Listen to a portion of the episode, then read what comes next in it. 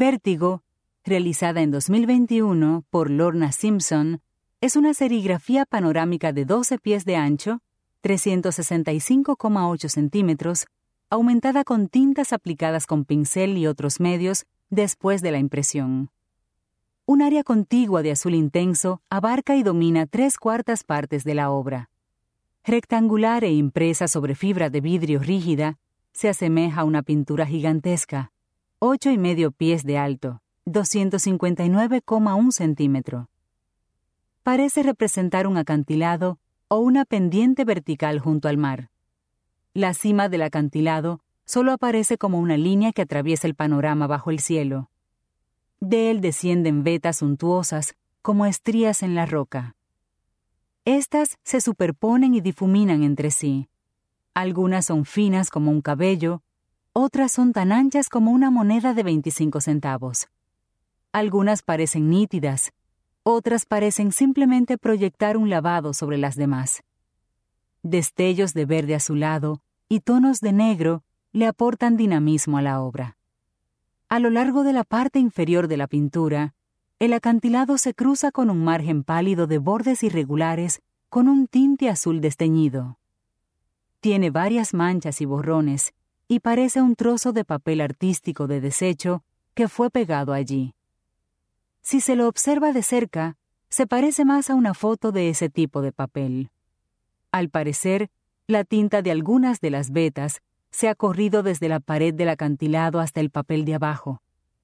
Dos vetas que se cruzan por completo parecen haber sido aplicadas con pincel y deliberadamente para crear esa ilusión.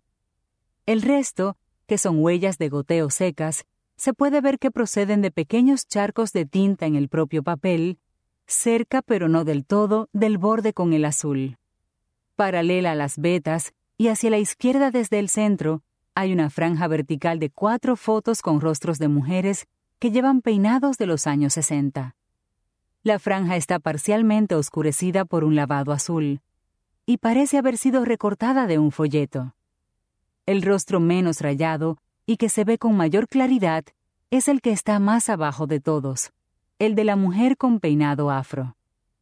Es posible que las tres mujeres de arriba también sean negras, aunque tengan el pelo liso o alisado.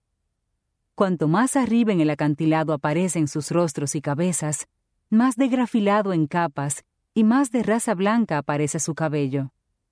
Podría decirse que es una especie de vértigo, la preocupación de no sobresalir como mujer de color a medida que se asciende en un mundo de los blancos. En otras partes de la pared del acantilado y paralelas a las vetas, hay unas pocas franjas de textos de revista más estrechas. Distintas franjas de texto, aparentemente iguales en longitud, que salen desde la parte inferior, emprenden el ascenso y se unen al mundo en la parte superior. Las que flanquean las fotos de los rostros sobresalen parcialmente por el borde superior hacia el cielo.